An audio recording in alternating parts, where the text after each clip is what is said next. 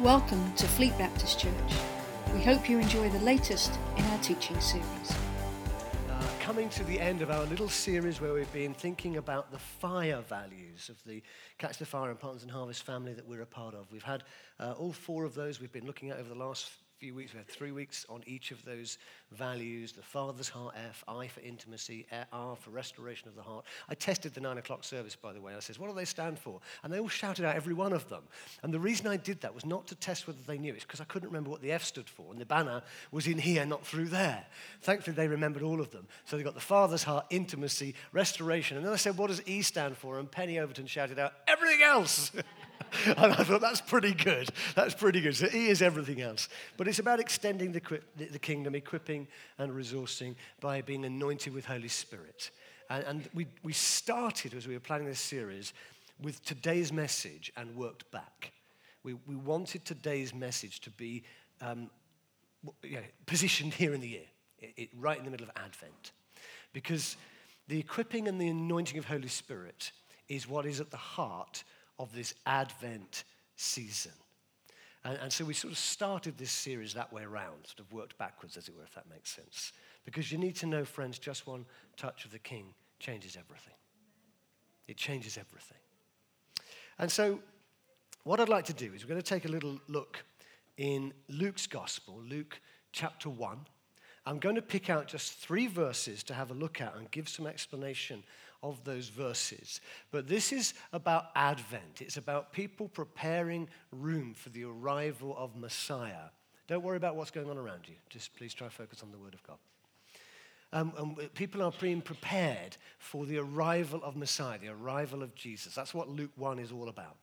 Everything to do with the arrival of Jesus was prophesied, wasn't it? David agrees with me. Everything, everything to do with where Jesus was born, how he was born, the location, the timing, all of the circumstances were foretold in this book. Agreed? So it's all about prophecy. Amos chapter 3 says, Surely the, the, sovereign Lord does nothing without first revealing his plan to his servants, the prophets. Everything God does is prophesied in advance. And the reason for that is twofold. One is because actually it points people forward with anticipation. So we believe that Jesus is coming back again. Amen? And so we're looking forward to that. Why do we believe it? Because it is prophesied. Every single detail of the return of Jesus is written about in this book. It says where he will return. It says how he will return. It does not say the day and the hour because even Jesus doesn't know that. Only the Father does. But it does say that there will be seasons preceding his return that we need to learn to watch. All of the details are there. And when he has returned, we will be able to read this book with revelation to say, that's what that bit meant.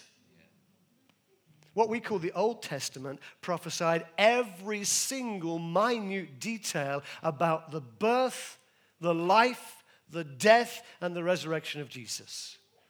People read it and they were filled with anticipation, but yet when he came, they didn't recognize him.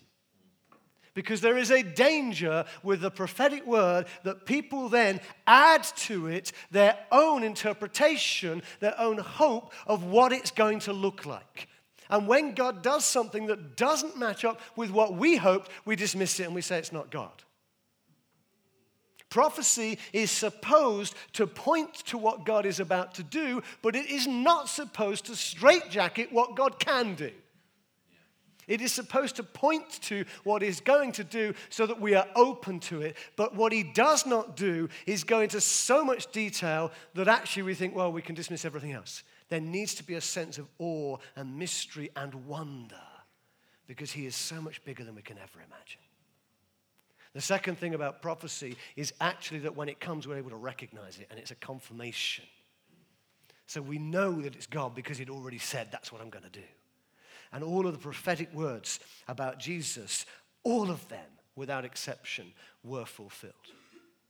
And in this season of Advent, as we're waiting for the return of Jesus, we must not forget the promises of the presence of Jesus in the here and now. And it's living with that now and not yet, that eschatological hope. We know that He's promised His presence here and now, but we also know that He is coming back again. Hallelujah. So, what I want us to do is, is to have a quick look at these uh, three passages, in, uh, three verses in Luke chapter 1. They're all about being filled with the Holy Spirit, and they're all connected with prophecy, and they're all about the arrival of Jesus. That's why we're looking at it in this season of Advent.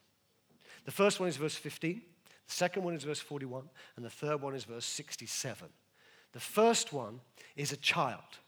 The first person ever to be mentioned in the Bible, in the New Testament, to be filled with the Holy Spirit is a child. That is significant, church. You know, we have lived with 2,000 years of nonsense in the church that says unless you're a white middle aged male, you cannot be filled with the Holy Spirit and you cannot be in a position of leadership. That is not biblical. The first person that the New Testament talks about as being filled with the Holy Spirit was a child in connection with prophecy. So we need to be saying, God, we want more of that. We want our children to be filled with the Holy Spirit so that they will prophesy. Amen? Let's pray for them right now. In the name of Jesus, Lord, we just pray for those children as they gather in Powerhouse that they will have a power encounter this morning.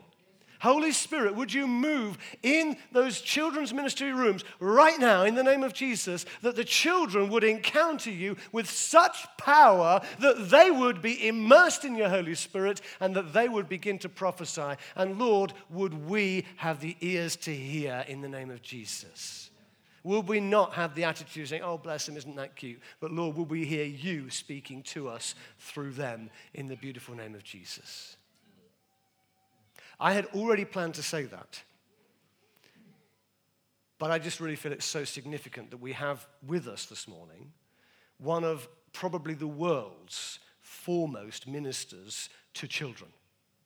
Heather Thompson has a ministry called Power Pack Ministries, and they, her church doesn't have a meeting this morning, so she's popped along and snuck in so that no one would notice her. it's a joy and an honor to have you. And Heather teaches at Bethel Church. She teaches all over this country in various different places around the world on how to enable children to encounter the Word and the Spirit of God in real, life transforming ways and how they can be released into ministry. And we just want to honor you because what God is doing through you is amazing. Let's just honor Heather, shall we, this morning? So, the first person in the Bible to be mentioned as filled with the Holy Spirit as a child. The second one is a woman. Jesus was the world's first women's rights campaigner. Everything he did was to challenge the attitudes towards women. He was found alone talking to women. You don't do that. When the woman was brought in, caught in adultery, was brought to him, he basically had to do where's the, where's the man? He, he had an attitude that raised up women. It was unheard of in his day. That's why the second person in the New Testament to be mentioned as filled with the Holy Spirit is a woman. This is a theological point that Luke is making. The principles and the priorities of the kingdom turn everything the right way back up again because we do it so wrong. And the third occasion is actually an elderly man. It does not matter about age.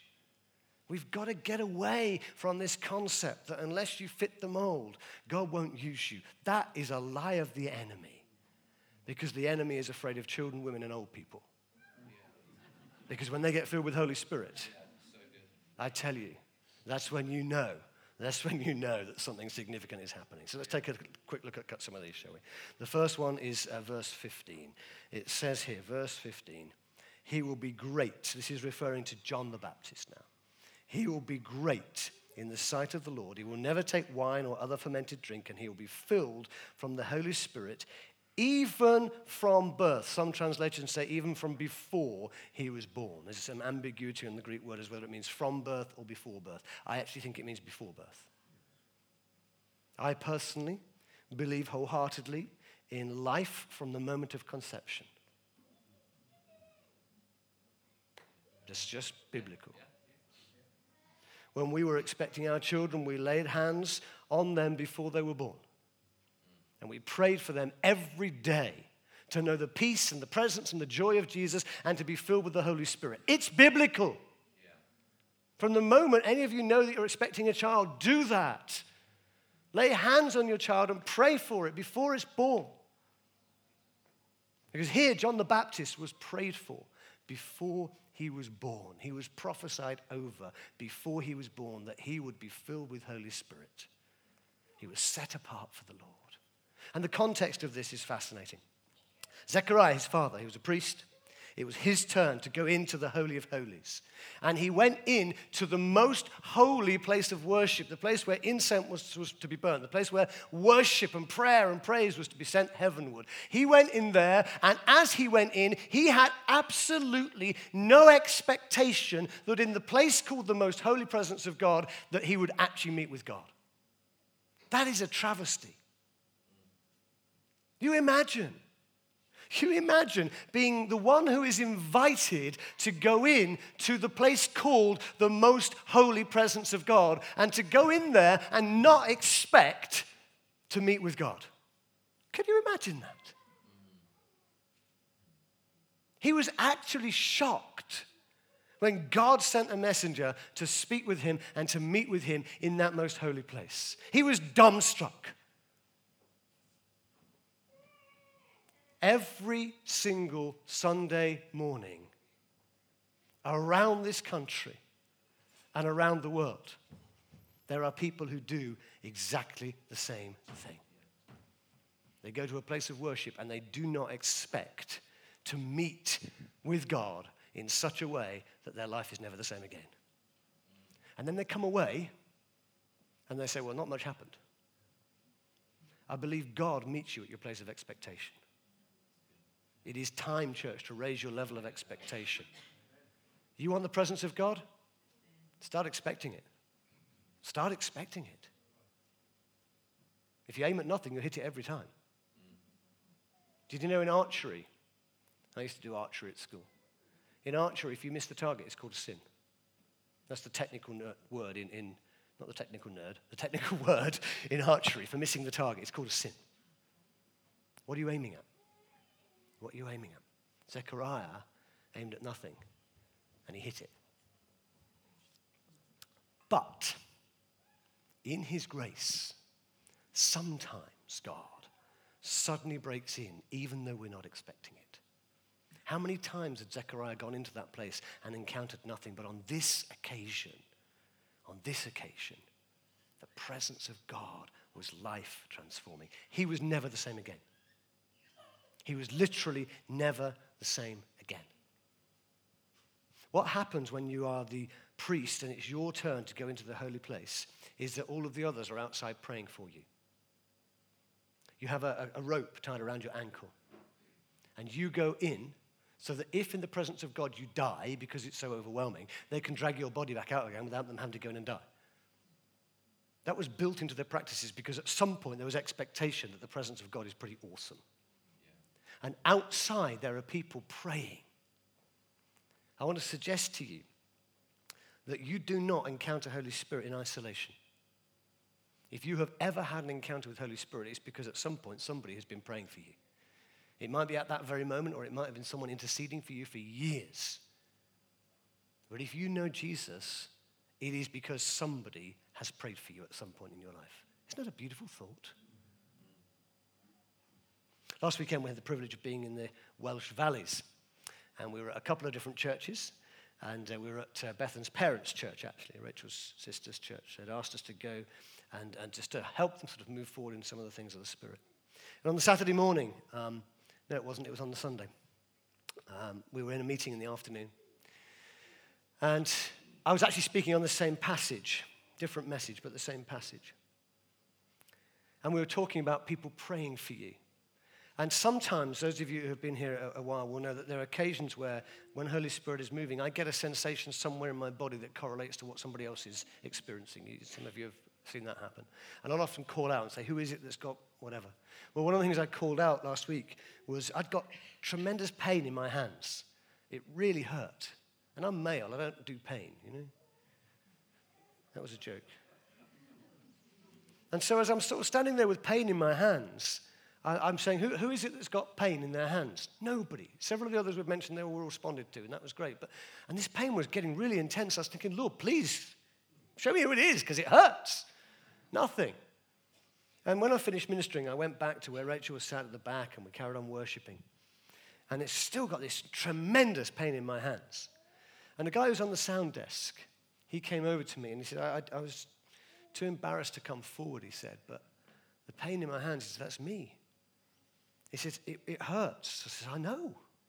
But thankfully, the moment he confessed it, it had gone from me, so I was okay. So I said, Well, you know, you didn't come forward, mate. No, I didn't. I'm just testing to see if you're awake. And I said, Just please put your hands out because I, I know what you were feeling. Let's pray. So we just we prayed into it. He put his hands out like that. I, I put my hands on top of his hands. And we started to pray, and I prophesied over him about what it, what it was he was putting his hand to, that he would find favor. And I started to talk to him about the oil of anointing. I said, The oil of anointing is coming upon you so that what you put your hands to, you will find favor. And he said, How will I know? I said, God will give you a sign. I took my hands off his hands, and as I looked at his hands in a cold former Anglican building, oil started to appear on his hands. I called Rachel over. I said, Look at this. And I said to this guy, I says, Do you sweat a lot? You know, I'm just testing. It didn't look like sweat, but I wasn't sure. And he says, No, I don't sweat. He says, And, and this, is, this is not sweat. He said, This is sticky, it's viscous. So I wiped it off his hands, and we watched as it started to form again yellowy oil. I took some on my finger, I smelled it, it smelled like incense. I'd said to him, The oil of anointing is going to come upon you. He said, How will I know? I said, The Lord will give you a sign. God is on the move. This, this guy was former uh, forces. He had PTSD. He'd been living on the streets. He was battling with various different addictions. And he was needing to know a sign of the presence of God. And we heard yesterday, he's been out on the streets just telling everybody about what he's encountered. Isn't God good? I don't know about you, but I'm quite excited by that. It's because other people pray for us. We, we cannot take any credit for anything that we do in the Lord. Other people are praying for you. And therefore, we need to be praying for one another. That is so important.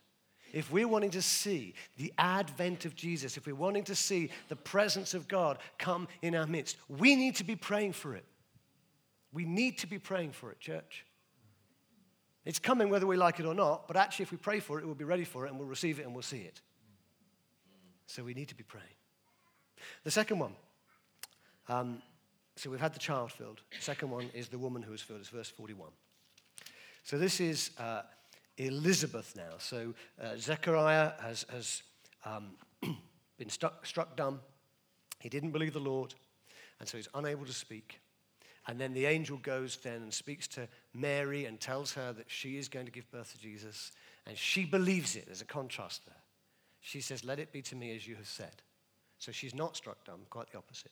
She immediately travels to see her cousin Elizabeth. She stays there about three months, but she goes to visit her cousin Elizabeth. And this is the context for this one. Verse, uh, did I say verse 41? Yeah. Verse 39. At that time, Mary got ready and hurried to the town in the hill country of Judah, where she entered Zechariah's home and greeted Elizabeth. Verse 31. When Elizabeth heard Mary's greeting, the baby leapt in her womb, and Elizabeth was filled with the Holy Spirit. In a loud voice, she exclaimed, and she started to prophesy. Mary was carrying the presence of Jesus when she carried Jesus into the home of Elizabeth and Zechariah, Elizabeth was affected by the presence of Jesus, and even the baby she was carrying leapt with joy in her womb because in the presence of Jesus is fullness of joy. What an incredible encounter! That the presence of someone who carries Jesus changes the atmosphere. In our readings a few days ago, some of you will have read this who are doing the Advent reading series with us. They were talking about carols. And they were saying, Isn't it amazing that at this time of year, the atmosphere always feels different? Everyone seems a bit happier. The atmosphere feels a bit lighter. I mean, maybe not if you're lectioneering, but you know. Um, other than that, everyone feels happier. There's a sort of a lightness in the air. And the writer of the devotional was saying, it's not really something we should be surprised at because we're filling the atmosphere with the gospel truth. You go to supermarkets and department stores, and carols are playing. And as you go around in these places, joy to the Lord, joy to the world, the Lord is come. It's being piped into all these places. Hark the herald angels sing, glory to the newborn king. All these carols that give the gospel are being piped into the atmosphere over radios and over sound systems in shops and everywhere you go. Is it any wonder the atmosphere is shifting? Yeah. We should learn from that. What are we doing for the other sort of 50 weeks of the year? We need to understand that what we put into the atmosphere affects the atmosphere. You know, there are people that carry a presence, aren't there? And sometimes it's good. When I said that in the nine o'clock service, Anton Kerber walked straight in at that point. he nipped out to take a phone call and he just walked in at exactly the right moment. I used him as an example. Those of you who won't know Anton, he's a, he's a very, very, very tall South African. So if he walks into a room, you see him over the heads and shoulders of everybody else. But except at a point in their life where they were going through some incredibly painful grieving, Except for that, I've never seen him without a smile on his face. He, he's one of those people that when he walks in the room, the atmosphere changes for the good. You know, there's people that carry a presence, isn't there? Who wants to be like that? Amen. Three of us.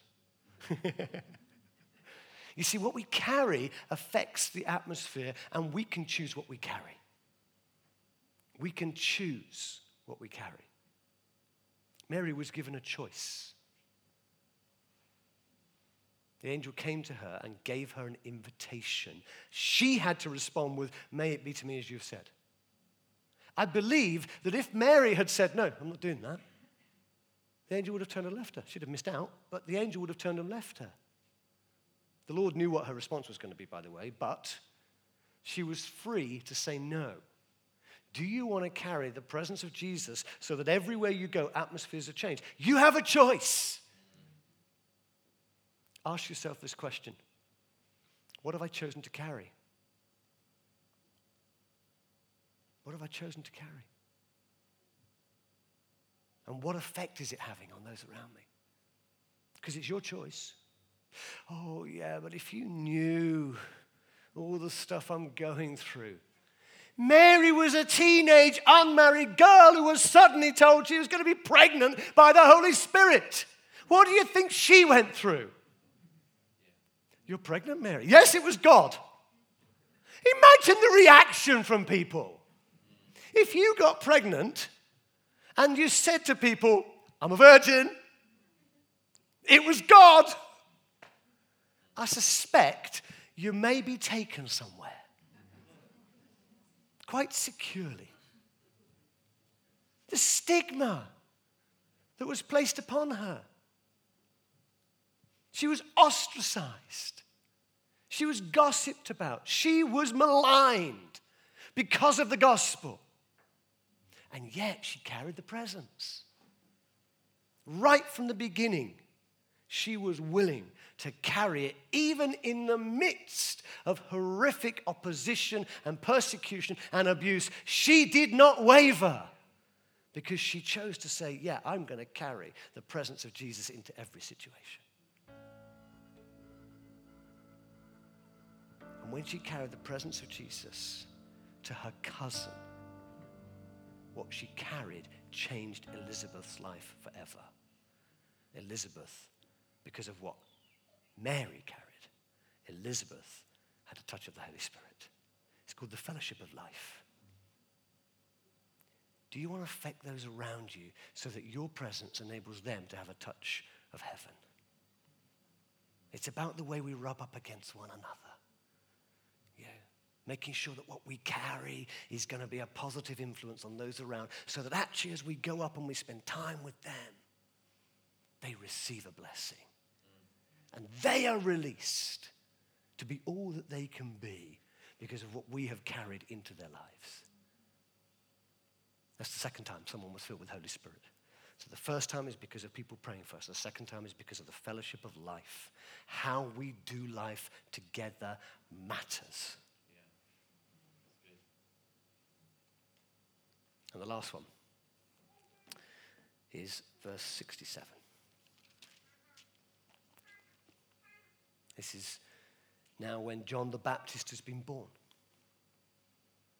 And so it was the custom in those days that if you gave birth to a son, he was named after his father. And so everybody assumed that this child that had been born would be called Zechariah.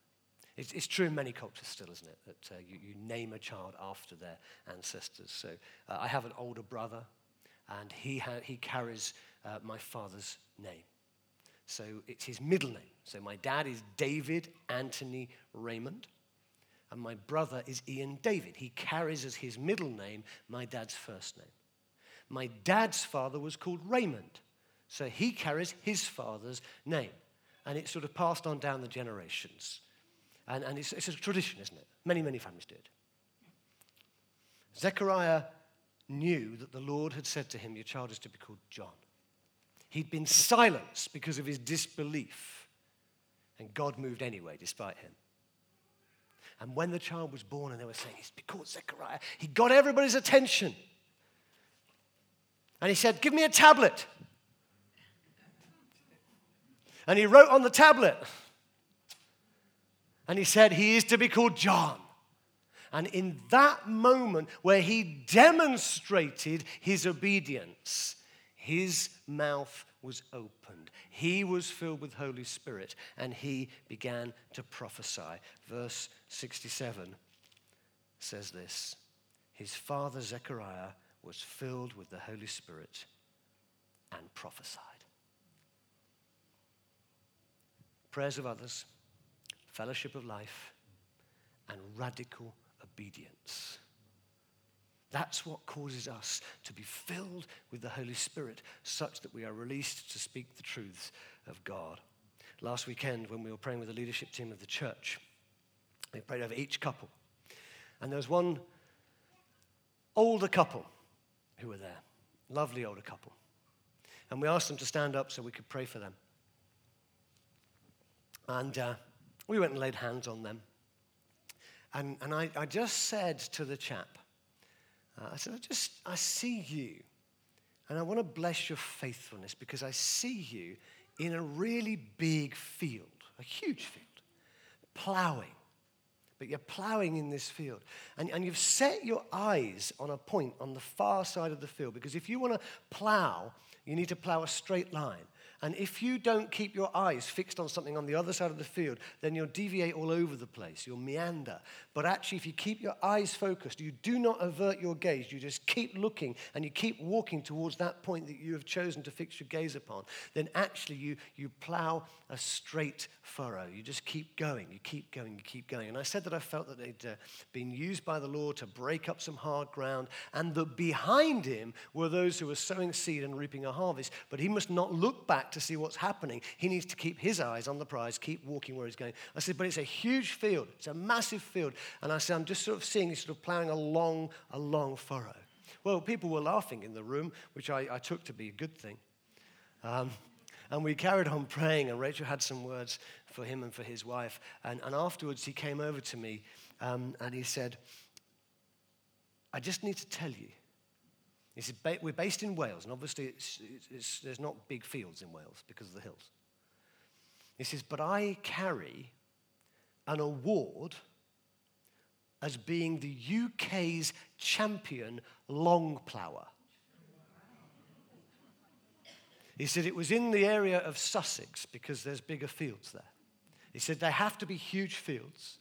He says, and the key point is that you do exactly as you've described. You find a point on a fence or a hedge and you walk at it and you, well, in fact, you drive at it, but you do not ever deviate and you're judged on how straight your furrow is.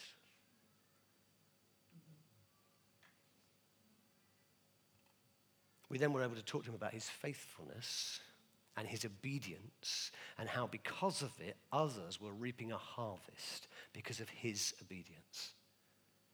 Isn't God good? You see, our obedience to what God tells us to do enables other people to step into the fullness of what they're called to be.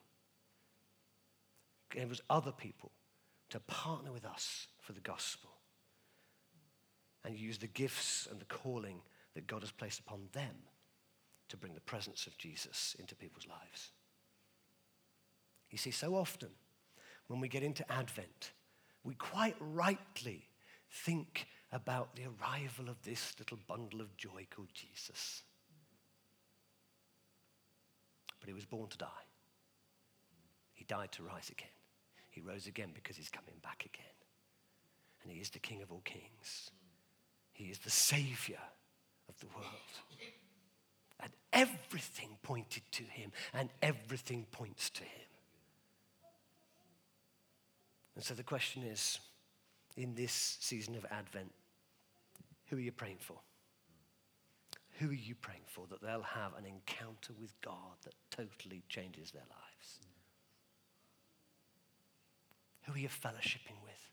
And how are you affecting them? And how do we do that well so that what we carry rubs off on those around us, in our families, in the church, in the streets, in the supermarkets, in our workplaces? How do we change the atmosphere so that we're pointing to Jesus in everything we say and do? And how do we walk with such obedience that we are blessed to be a blessing? We do it by keeping our eyes on Jesus, the author and perfecter of our faith the one who came to rescue us, the one who came to heal us, the one who came to set us free, the one who is coming back again. Hallelujah. Let's stand together.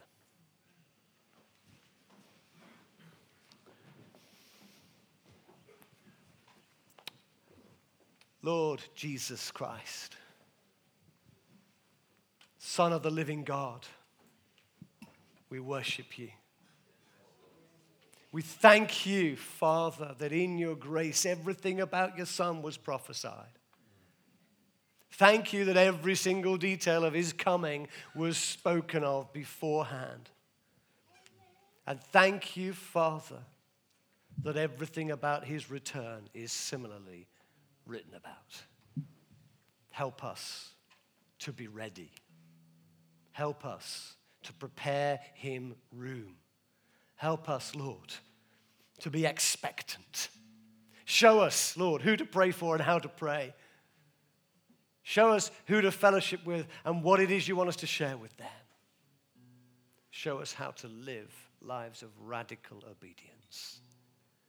And in the name of Jesus, may everything we say, everything we do, and everything we are point to you, Jesus.